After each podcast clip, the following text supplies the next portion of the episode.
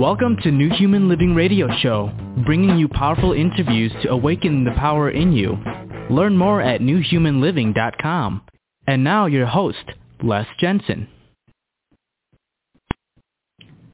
Uh, wet, uh, can we get wet cleanup in aisle five? Wet cleanup in aisle five?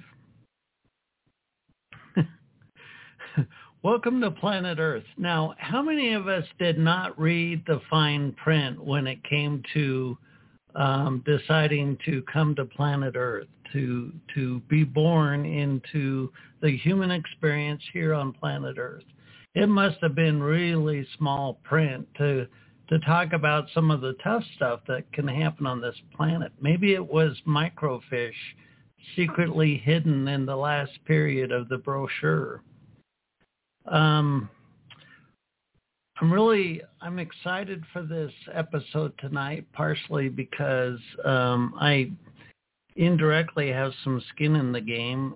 Um, the topic tonight is PTS dreams, and our guest tonight is Linda Schiller. We're going to bring her on in just a minute. My uh, my father fought in the Pacific campaign of World War II, decades before I was born. And uh, fast forward, and um, I, I'm the last of seven kids. And so I was born into a household with some pretty um, high intensity, you might say, high intensity um, emotions. And it's a curious thing. It's I spent six decades of my life really not understanding that very well. And as far as I was concerned, it was a tempest. It was a endurance test. It was like uh, some kind of a survival tactic.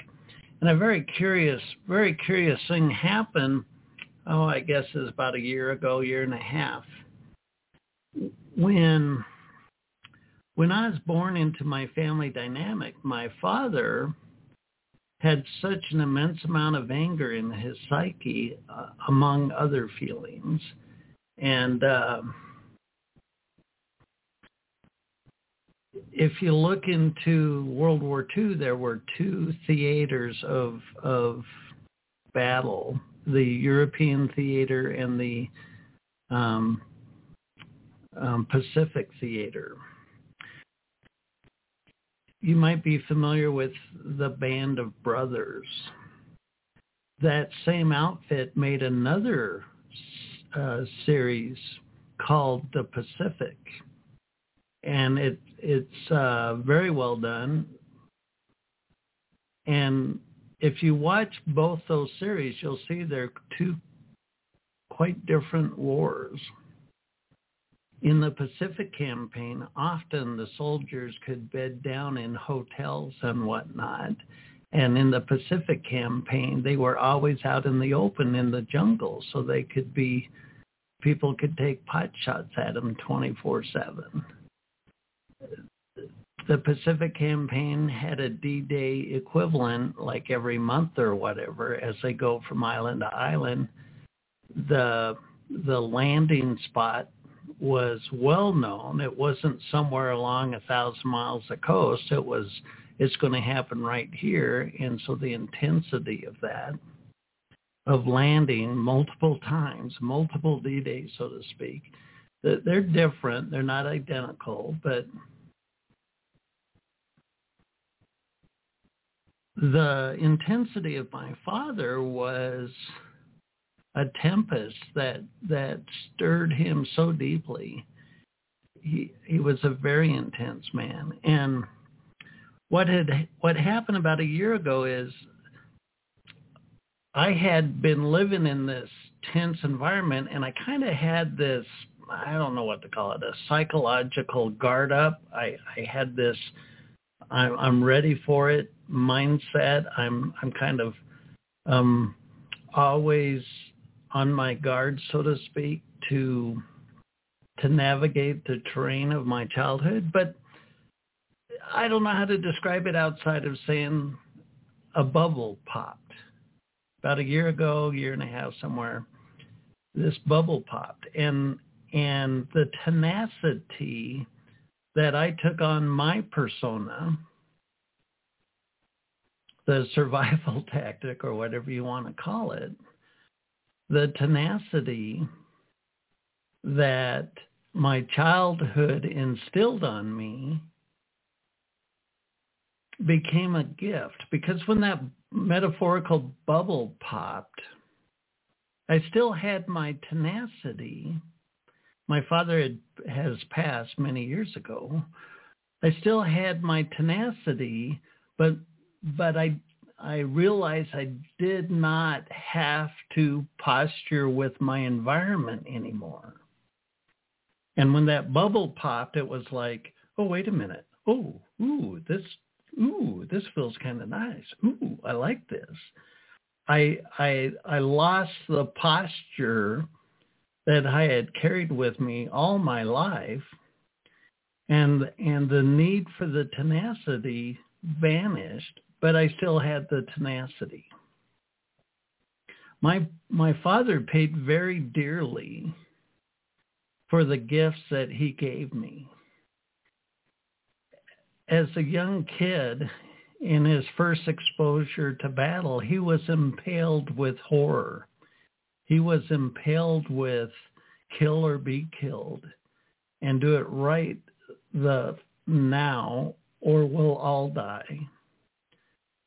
And that intensity could not be let off for about a year and a half of his life.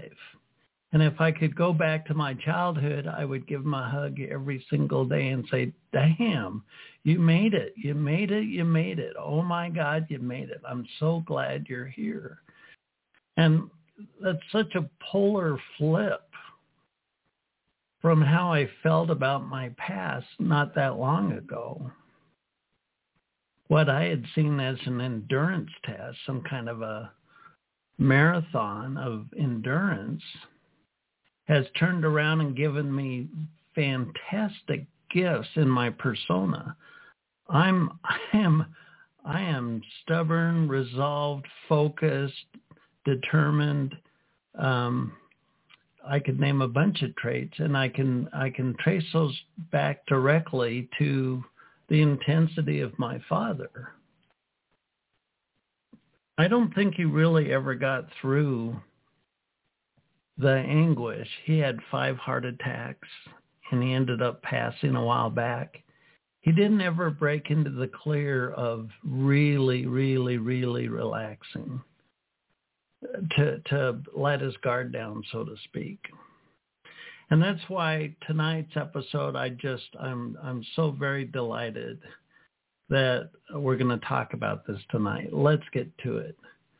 The topic tonight is PTS dreams, and our guest is Linda Schiller. PTS Dreams is the name of her latest book with the subtitle Transform Your Nightmares from Trauma Through Healing Dream Work. This book is an innovative, compassionate, and comprehensive guide to healing traumatic nightmares through active dream work. The purpose of this book is to provide both the layperson and the professional with an integrated and empathetic body, mind, spirit approach to healing from nightmares that can wreak havoc with your sleep and dreams and linger in our waking life. Our guest tonight, Linda Schiller, is an international speaker, dream work specialist, and integrative mind-body-spirit psychotherapist. In addition to PTS Dream, she is author. She is the author of Modern Dreamwork: New Tools for Decoding Your Soul's Wisdom in Comprehensive and Intuitive Trauma Treatment. She is trained or certified in a variety of traditional and alternative treatment modalities I think we should get to it. We have a lot to talk about. Join me in welcoming Linda to the show. Linda, welcome to the show. Thank you very much. Nice to be here. First of all, bravo. I really like your book. You're you're so methodical and articulate and it's presented in such an easily digestible format, but yet it's very um, effective and comprehensive. So good job. Thank you. Thank you so much. What what made you uh, take on uh, PTSD and dreams and write a book about it? Oh, it's several questions all layered into one there. Um, I studied and trained to be a psychotherapist, and as part of my work, the, the, my my very first uh, population that I worked with really was working with with adolescents, and I did that for years and years. And then my next job after graduating from social work school, from graduate school, after working with teens, I was on a treatment team um, for trauma treatment, and I was hired on uh, to the team, and I learned a tremendous amount about trauma and PTSD and healing and recovery, and that kind of just sort of became the trajectory of my professional life's work. Um, was sort of this by chance there was this, this job opportunity for me, um, and several years after beginning my career professionally, I became interested in and was invited to join a dream circle. A friend of mine moved up to the Boston area and she said, I don't miss anything about living in New York City. I'm I'm tired of the big city, but I miss my dream circle, so I'm going to start one. And then her next point question was, you know, would you be in my dream circle? And I just said yes. And then my next question was, what's a dream circle? but my my guts, right, my intuition said this is something you need to say yes to. And that was the beginning of my my love affair really with all things dreams and connected to dreams. And we we've been meeting for almost 40 years a group of us in this dream circle. And I wow. I run professional dream circles. I teach classes in dream in dream work. And at you know some point in my career my my work with survivors of variety of different types of trauma ranging from war vets to um, battered women to childhood abuse to medical trauma just sort of any anything that comes through the door um, sort of came together with my love of dreams and dreaming and the two paths coincided um, so the first book really was the focused on on dreams as a as a spiritual path. Modern dream work was about the, the theme of modern dream work was Dorothy's journey through Oz. So we follow the yellow brick road in, in that book and sort of trace um, how dreams can bring us home. And in the first book, there are several chapters, and one of them really focused on nightmares. And I wasn't planning on writing a second book quite so soon after the first one. I was still kind of, you know, getting over the, um, you know, sort of the, the effects of, of marketing and promoting a first book. Right. But, oh, sure. um, yeah, but then COVID hit.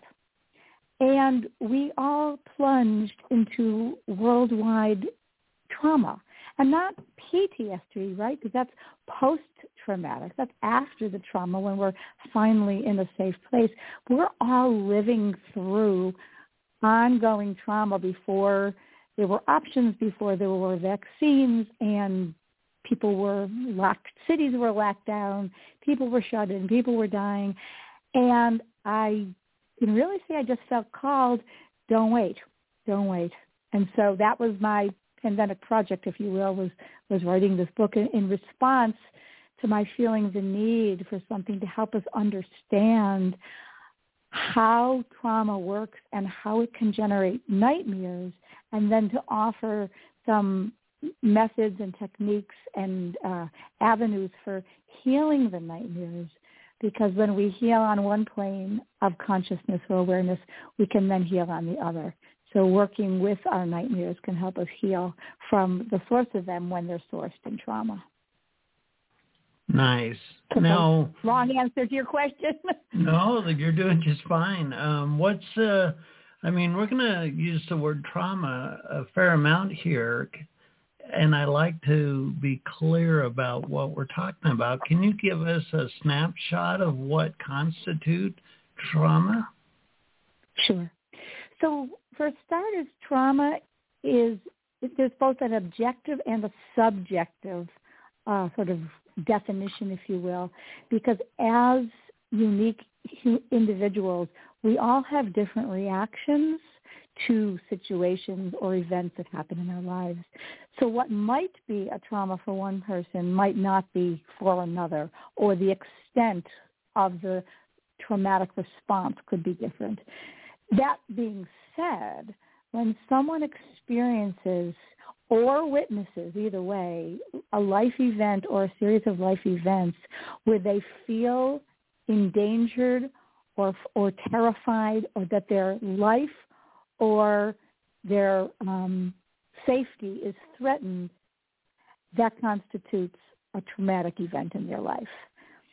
And it can range from what we would call little t traumas, sort of the small everyday things that we all experience every so often in the course of life that we're they're still traumatic, but they're not life threatening and we get over them on our own pretty quickly. Um, you have a, a small fender bender on the highway. Um, you or someone in your you love gets sick and it's not a life-threatening illness, but they feel lousy or you feel lousy, and it's a little scary because it's taken longer than you thought to get better. Right? These are could be small T traumas. And then we move on to the big T traumas, things such as you described, you know, with your dad who who didn't have a day that he was safe for a year right. and a half. Right? And then people who grow up in environments where their home is not safe or who live through natural disasters and then even after the hurricane or after the earthquake, they're still living with the devastating after effects of what happened to their home and their belongings and their family. Um, so there are traumas that are sort of one and done. You, something happens and, and then it's done. And then there are traumas that last for a very long time. And those are the ones that can creep you know, underneath our consciousness and lodge themselves in the in our body, mind, and spirit, and and come out in the form of traumatic nightmares. Nice. Well, now you mentioned that um, if if an event is traumatic or not to us, can be a a reflection of of the individual. In other words, two people have pretty much the same event, and to one person it's traumatic, and to the other person it is not. Is there some we can teach our kids, or some way to raise the populace to to prep them for uh, um, experiencing events and not having such a traumatic response to it? Mm. You, you, you got a couple of months for this conversation. um, yeah, there there are a number of things we can do and a number of things to think about. So, for starters, when a child is born and raised with loving attachment figures in their life, when they start out life with a secure attachment and they feel safe and protected in their in their home in their childhood that's the best start because if we have a, even just one person, but certainly if there are several people in our lives from very, very early on that we can count on. Because when we're kids and when we're little people, the world is a big, scary place, and everyone is bigger than us, and they have control over us. But if we have a safe harbor, that sets us up both emotionally, spiritually, and actually neurobiologically to be able to uh, build resilience throughout our system. And that may be one of the things, in addition to starting out with having good enough uh, parent or guardian, good enough attachment figures where you feel safe, that allows us to build the resilience. And then being given um, opportunity to express ourselves for kids not to be told things like big boys don't cry or, you know, girls shouldn't, you know, play hard at a sport, to really allow each child to develop the fullness of themselves, including access to their emotional life, will give us greater resilience, will give us greater self-knowledge, and will give us a stronger base to stand, you know, as kids on our own two feet. As I'm talking, I'm, I'm reminded of a, a friend of mine who um, talked about her daughter when her daughter was in kindergarten or first grade, and some of the kids were bullies in, in her classroom, and they, they didn't want to play with her, and they said to her, you know, you have, I remember the details. I think you have red hair, so we're not going to play with you. And she just kept coloring, and she said, okay. And they said, didn't you hear us? We don't want to play with you. You have red hair. You're you're the devil. You know, we're gonna we're gonna tell all our friends not to play with you. And she said, I don't care. I have other friends to play with. It doesn't matter to me what you tell those other people. I know my red hair is beautiful. And the fact that this five or six year old could say that was, right. was so amazing, right? She had the experience of good enough parents and good enough attachment figures, so she already knew inside of herself a sense of security and of who she was, and she couldn't be bullied by these kids. And pretty soon they just gave up trying because they weren't getting their eyes out of her. Wow. So that's a partial well, answer to to your question. Well, sure. Um, you know the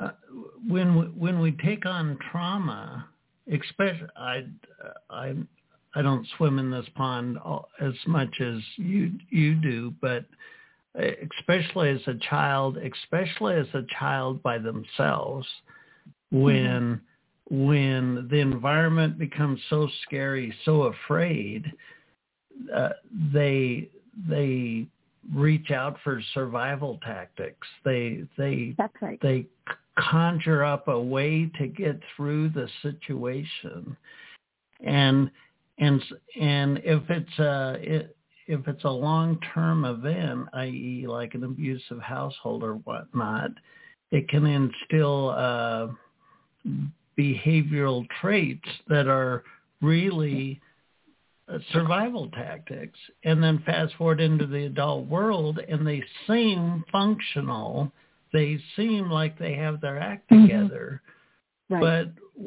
but they're really living on kind of a perhaps a frail or a fragile um, lattice of beliefs or tactics or whatnot and mm. and their bodies uh, show it as extreme stress or, or various ailments.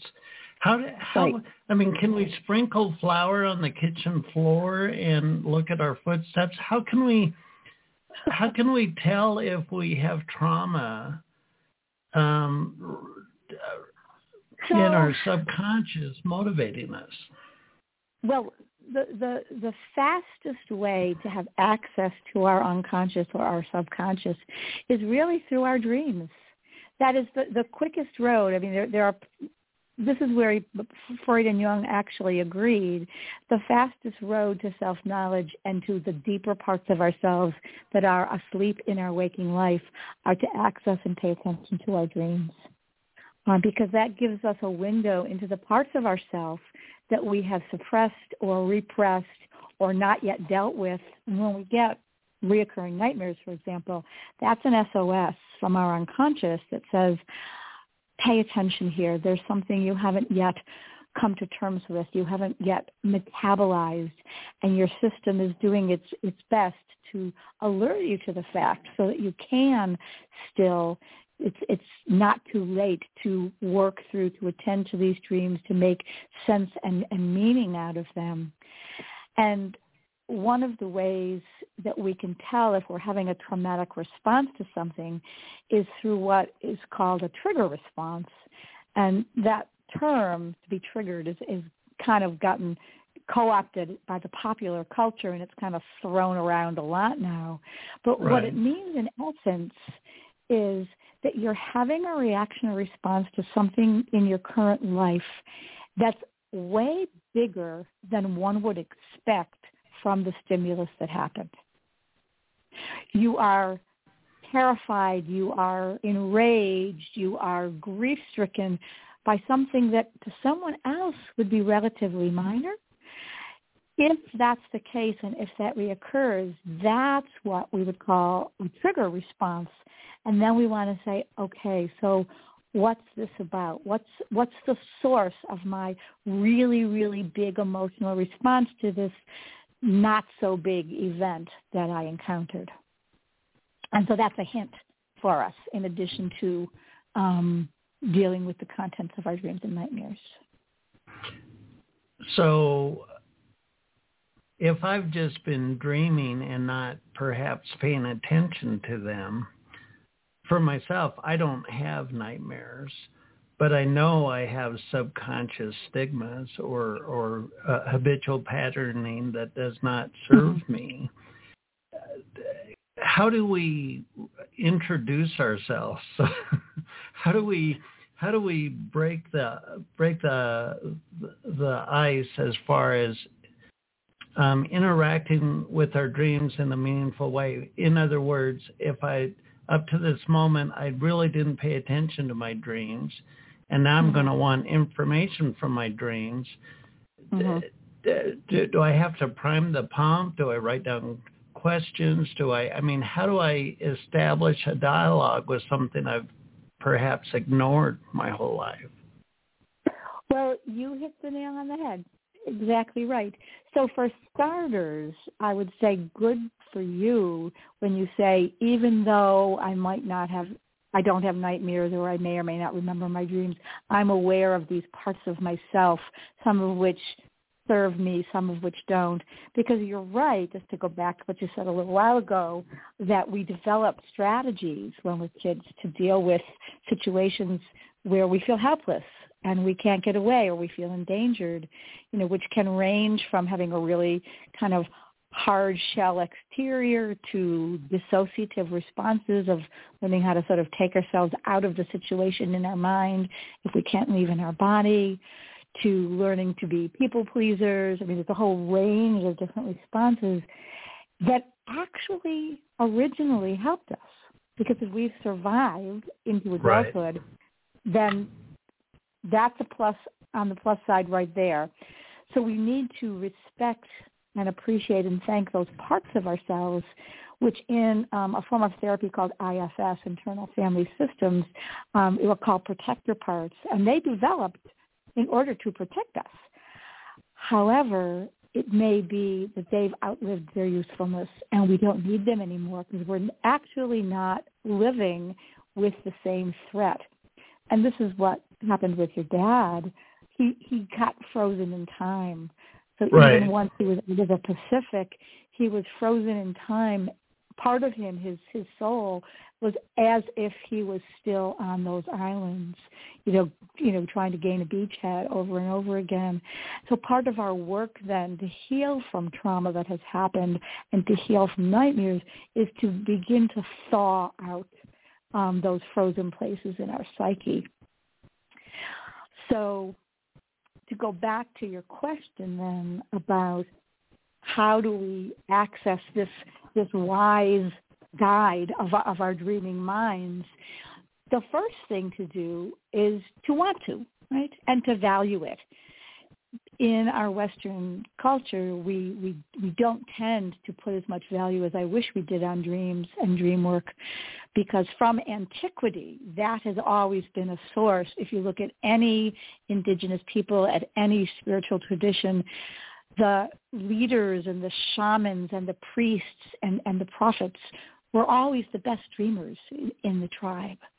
So we, I think we need to reclaim some of that earlier wisdom about valuing our dreams. And then once we value them, we can then more easily put our attention on remembering the dreams we have. Because we all dream five to seven times every night. We have REM cycles, REM, rapid eye movement cycles. We don't always remember them, but we always dream. We tend to only remember the ones just before we wake up.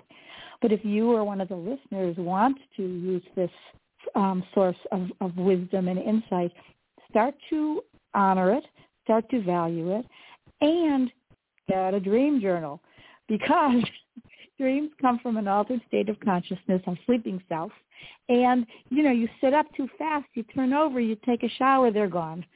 So I always encourage people to write them down, anchor them in, on paper and pencil, or you know, if you if you absolutely can't write in a journal, by all means use your phone or your computer, but get it down in writing somehow so that you can come back and work on it later. Otherwise, it's very likely that either all or part of the dream will just disappear like a wisp of smoke. Well, now this episode can resonate with people that have horrible nightmares, perhaps over and over and over again. And uh, if if they've had a history of when they have a nightmare of just like recovering and licking their wounds metaphorically to get past the event and get back to a quote normal unquote how how can they change their experience of the horror of a nightmare. Mm-hmm. I mean, mm-hmm. what what changes in the dream that changes the outcome of the dream if it's so if it's so loaded with an emotional component and mm-hmm. what we want to do is drop into that reaction pattern that's worked forever how do we bring a new uh, technique or I mean, what do we do in the dream in, uh, as we bump up against that horror to change the outcome? Right. Well, that's a really good question, and that goes to the core of one of the methods that I designed for working nightmares, which is the Gaia method, which stands for Guided Active Imagination Approach. And this method or style of working with nightmares is based on two pillars.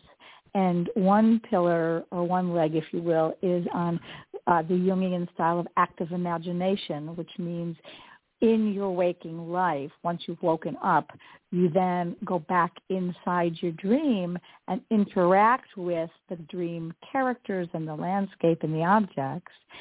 So that's one pillar.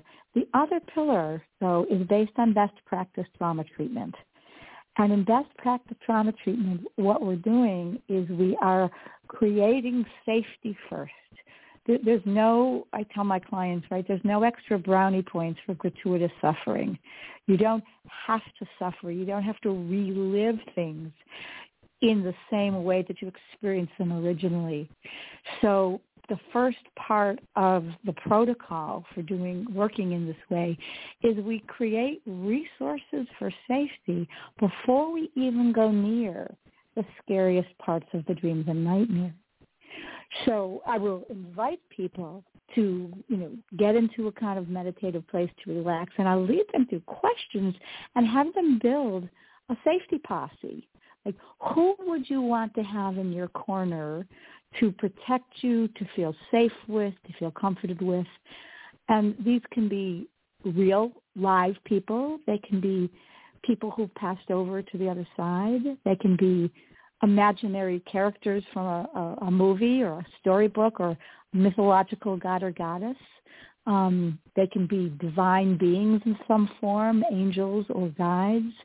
It can be your pets alive or pets who've passed over whoever or whatever helps you feel safe and protected, I ask people to gather these people around them before looking at the horrors inside the dream. So we're going back then to that previous um, imperative of the best way to have a healthy child is to start with really good solid attachment figure. So here we're adding these attachment figures in to the person who has the nightmare to hold close even if it's their mind's eye, they can create this sense of safety with people and as well as objects, talismans, meaningful objects before going inside the dream to begin to encounter and interact with the, the monsters or the demons that are confronting them there. So when working with our very scariest nightmares, we want to go very slowly. We don't want to sort of just dive headfirst in because then we're in a sense almost recreating the traumatic event again. So we want it to be different this time through, right? We want we want the dreamer to be accompanied and have a felt sense of safety so they can toggle back and forth between the safe people and the safe places and then dipping their toes into the waters of, of, of the scary, murky depths that they need to um, figure out what, what they are and what they've come to tell them and then what they need to do as a result of having access to this information.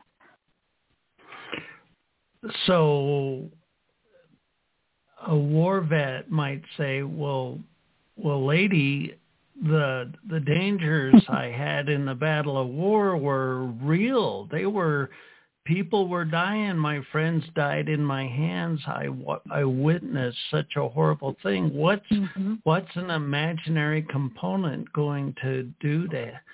I mean, so, yeah, no, that's a very. So what I would say to that that person, I would I would ask them. I said, first I would offer my condolences and say I'm I'm so sorry you had to go through that and thank you for your service, which is kind of trite, but it's still true. And then I would say, when were you there? 1930 what? 1940 what? Okay. What year is it now? 2022. So are you still there? Are you still in the Pacific? Are you still in Germany? Are you still in Vietnam? The answer, if they're sitting here talking to me, would be no. So I would say, okay, let's start with that. Part of what happened is that your parts of your psyche got frozen in time so that it feels to you inside of yourself like this is still going on.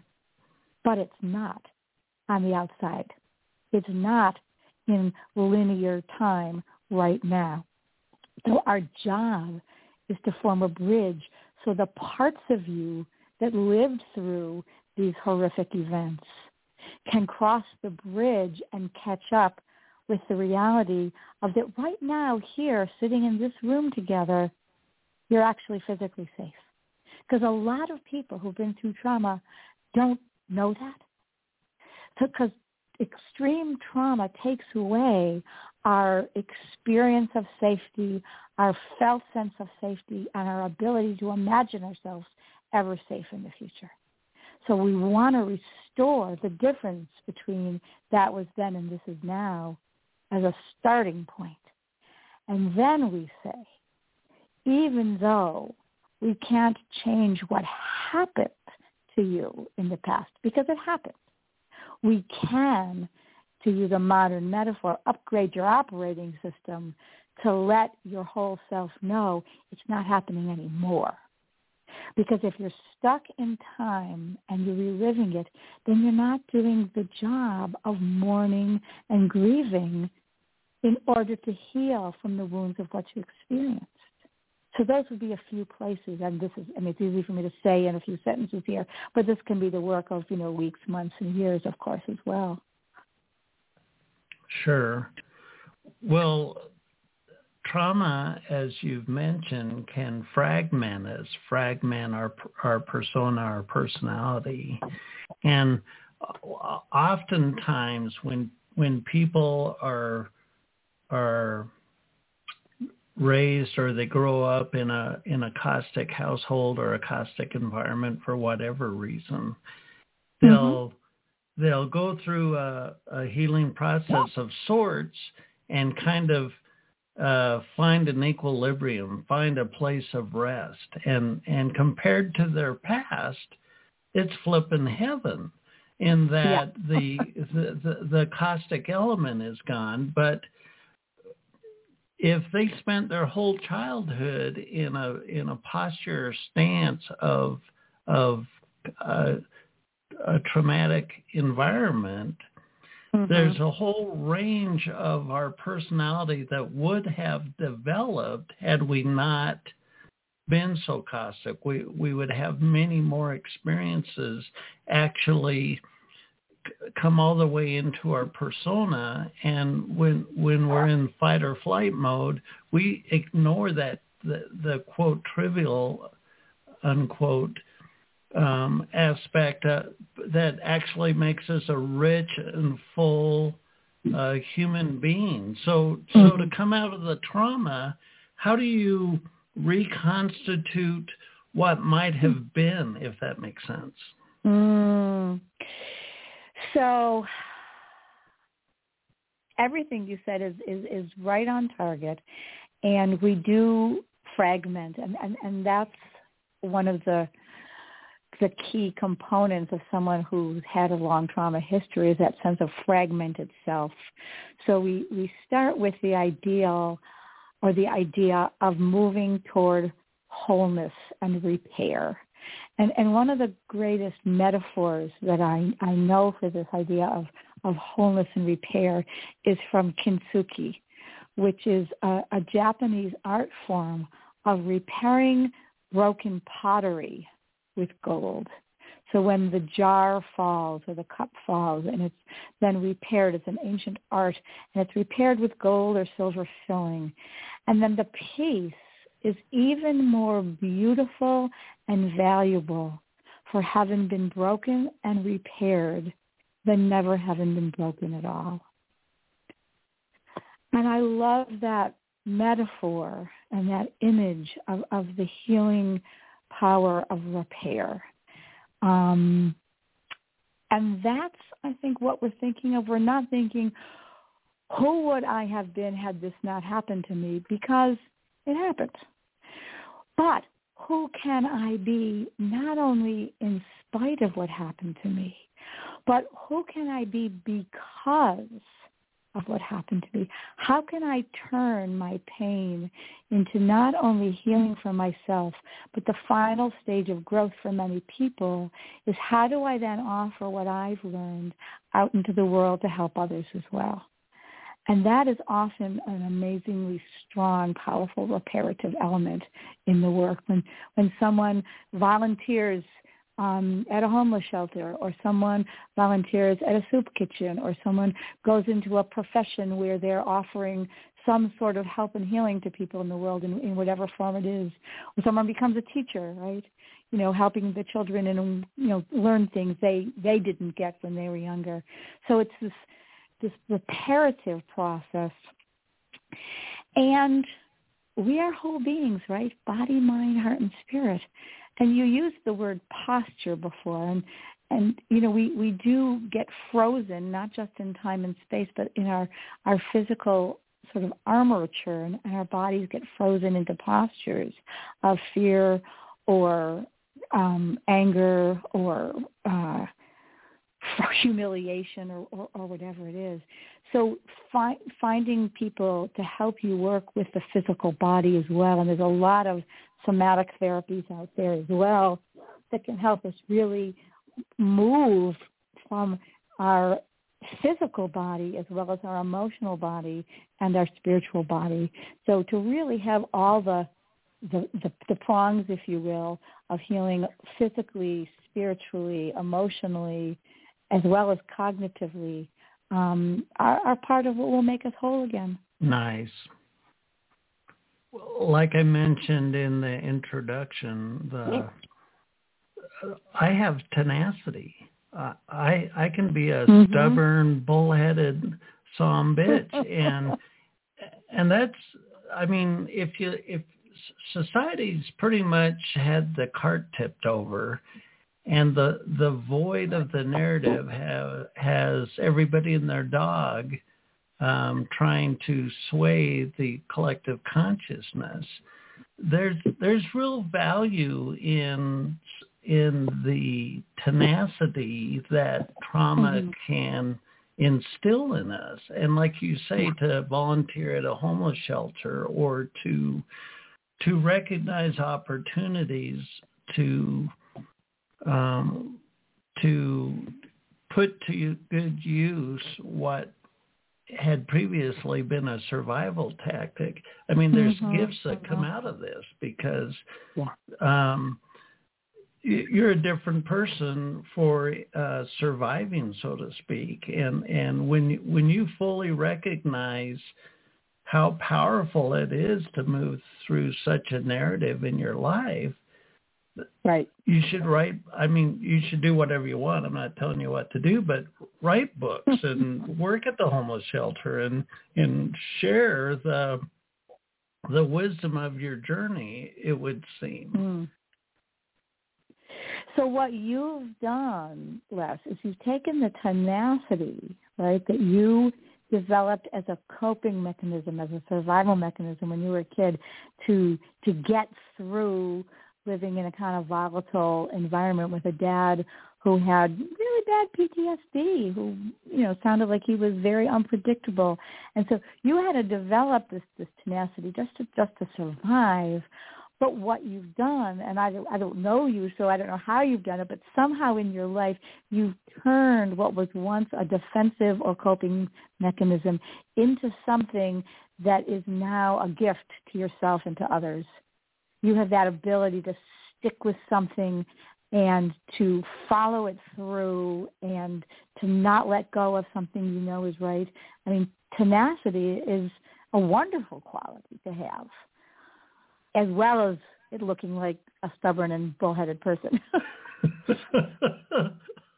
well, the charm school really helped, but oh, good. no, that was humor. Thank God for charm school, huh? Well, I mean, we we've talked to so many people on the show. There's there's just so much to the human genome, to the human persona. And every one of us is a human genome, a human persona.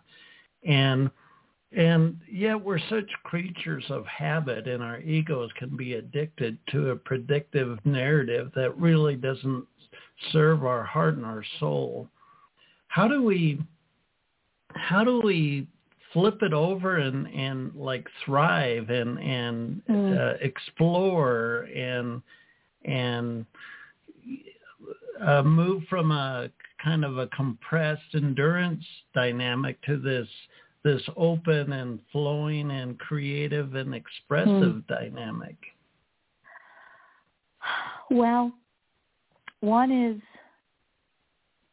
to acknowledge and reach out and know you don't have to go it alone anymore. That you can reach out and connect with other people. And um, there's a, a, a from the Stone Center at Wellesley College out here in Massachusetts, Judith Jordan, who's a colleague of Jean Baker Miller, said that healing happens when we can return to the pain of the past and find that this time we are no longer alone. And I read that, oh, I don't know how many years ago, 30 years ago, but it, it stuck in my mind how powerful that is. So, so part of our healing and moving forward is to allow, to reach out and to allow ourselves to be accompanied on the journey, to not think, oh, I can do this all myself. It's, it's not just pull yourself up by your bootstraps. There's nothing wrong with that, but that's not the only game in town either. So that's one thing. And then to find meaning in your life and to connect with what gives your life meaning. And it might be a belief in the divine providence. It might be a higher power. It might connecting with spiritual guides or, or totem animals. And it might not be. It might be feeling the power and the spiritual element of just being in nature. And, and nature is is your God so whatever in whatever fashion that is right for for the individual to find a way to have a spiritual connection with something larger than yourself and your own life that allows you to make meaning out of not only your life but also out of what happened to you. Um, and it reminds me of um, Viktor Frankl, who wrote A Man's Search for Meaning. And Viktor Frankl was a Holocaust survivor. And he wrote in his book, Man's Search for Meaning, that there were people who would walk through the camps and they would share or give away their last piece of bread to, to someone else. And what Viktor Frankl said is that everything can be taken away from a human being except one quality, which is the ability to choose our own attitude under any given situation. So to recognize that no matter what we went through, we have some choices now. How do we want to react and relate and respond to those things? And how can we give it forward in some way? And that's the healing right there. So the last chapter of, of, of the second book of PTS Dreams is called from, the title is From PTSD to PTSG, from post-traumatic stress disorder to post-trauma spiritual growth. And I think there's a lot of, there's room there for all of us to find a place of moving forward.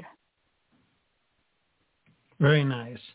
Well, now, um, in your book, you shared examples of people who had had traumatic experiences in their life, but they didn't recognize it as trauma. Mm-hmm. And so how, I mean, if we don't know that we're, that we have a, a PTSD type of a, a imprint on our personality, how do we i mean how do we flush those kind of things out? I mean a lot of times people don't go look looking for help until it becomes unmanageable but yet mm. so many of us have uh, perhaps a collage of stigmas in our psyche how do how do you uh, um, look for the the PTSD imprinting in your psyche, even though you might not think there's anything there? Well, it's an interesting question because most people don't look, don't reach out unless they feel desperate. I mean, most right, people yeah. who, yeah. So it's it's about teaching teaching our children. You don't have to wait till you feel desperate to to look right. out for help, right? So it's it's it's education, you know, for for starters. That um, if you're uncomfortable, if you're a little bit nervous, if you're a little sad, you don't have to wait until you're terrified, enraged, or grief-stricken before you reach out to talk with someone or to connect with someone or to connect with your own higher self, to sit down with your own journal and do your own writing and attend to your own dreams. And whether you're connecting with another individual or with a group or with a professional, there are times when I'd say, absolutely, it's time to contact a professional. And then there are other people who can connect with spiritual resources, with friends, family, community, and be able to get through whatever it is without needing professional help.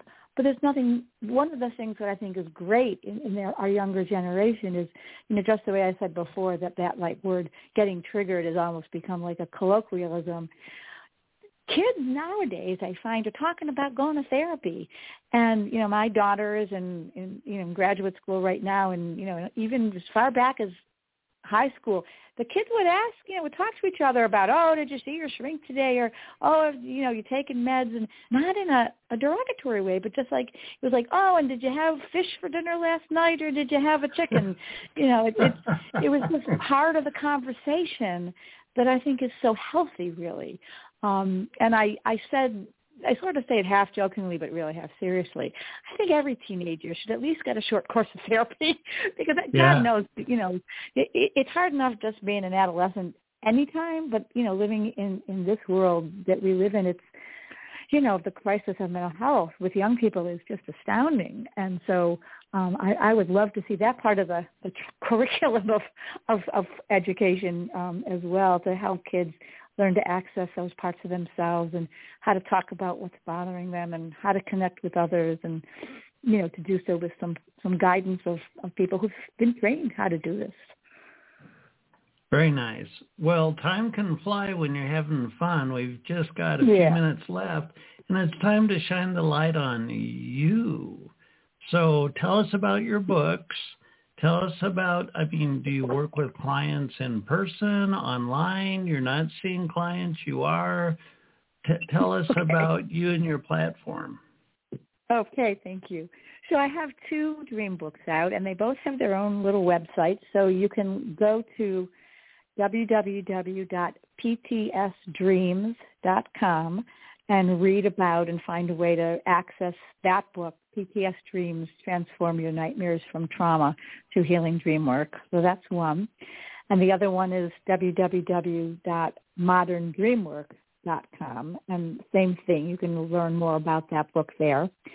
Um, I have a, a website of my professional self, which is lindayaelschiller.com. That would be L-I-N-D-A-Y-A-E-L S-C-H-I-L-L-E-R. My full name. And where I am right now in my career is to not to off-put your, your readers or listeners. Um, I'm not taking on new clients at the moment for long-term work because I'm moving more into doing more teaching, writing, and consulting. But I am seeing people to consult. If someone wants to come for a consultation, particularly around their dreams, um, I'm happy to schedule that either in person or online. I'm in the Boston area, but I can schedule online through the, the wonders of Zoom. Um, and periodically I offer classes here and there. I don't, I just finished one um, about healing um, our ancestral wounds. I don't have one coming up right now, but if people are interested in DreamWorks, there's a wonderful organization I'm a member of called IASD, which is the International Association for the Study of Dreams, and it has a yearly conference this year. It's going to be in Ashland, Oregon, and that's in um, in uh, June. But also, if any of your listeners um, either live in or would like to vacation in Hawaii, I actually am going to be speaking on Maui at the Barnes and Nobles um, on February 11th. So if you want to come and have a, a book event, an interactive event, and combine it with a vacation, if you don't live there, come to Maui on February 11th at the Barnes and Nobles. So that's the next uh, sort of public event I have coming up. Well, very nice. Well, Linda, I very much have enjoyed this episode. You've written a wonderful book. It's very comprehensive. It it's very thorough. I think it's it's a, a very powerful book in that um, you've really taken the time to to break down the, the the everywhere from the horror of the horror of the nightmare to the the the, the spiritual reawakening from it. Uh, Mm. Thank you for being our guest tonight. I, I very much appreciate it. Thank you so much. It was a pleasure to talk with you, Les. We've we've been talking about uh, Linda Schiller's latest book, PTS Dreams, and uh, wh- what a nice book! What a wonderful book! I'm I'm very delighted for this episode. It was so nice having Linda on the show. It, I think it's impossible for us to exhaust who we are. In in other words, as a as a vehicle of inspiration, so to speak, we can make a new decision, a new choice, a new tangent now and now and now forever. In in that when we when we set out the intention of of honoring our potential, set out our intention to listen to our inspiration, a new dynamic can come in where we expand ourselves. We expand we expand our sense of self day after day after day. And that I think brings wonderful joy to the heart and soul elements of our persona. If your ego is consuming 100% of your consciousness and you've got the busy brain syndrome, life in the fast brain and you and you stare at your phone and you do the social media over and over and over and over again your heart and your soul have no opportunity to inspire you for new dynamics in your life so anywho you showed up for yourself. Here we are at the end of the episode and here you are too. I applaud you for taking the time to show up for yourself. I'm your host les jensen. Always a pleasure. Until next time, thanks for listening. This has been a New Human Living radio broadcast to bring your soul's inspiration into effect and live your life wide open. Check out our host, Les Jensen's book, Citizen King, The New Age of Power, at newhumanliving.com. Thanks for listening.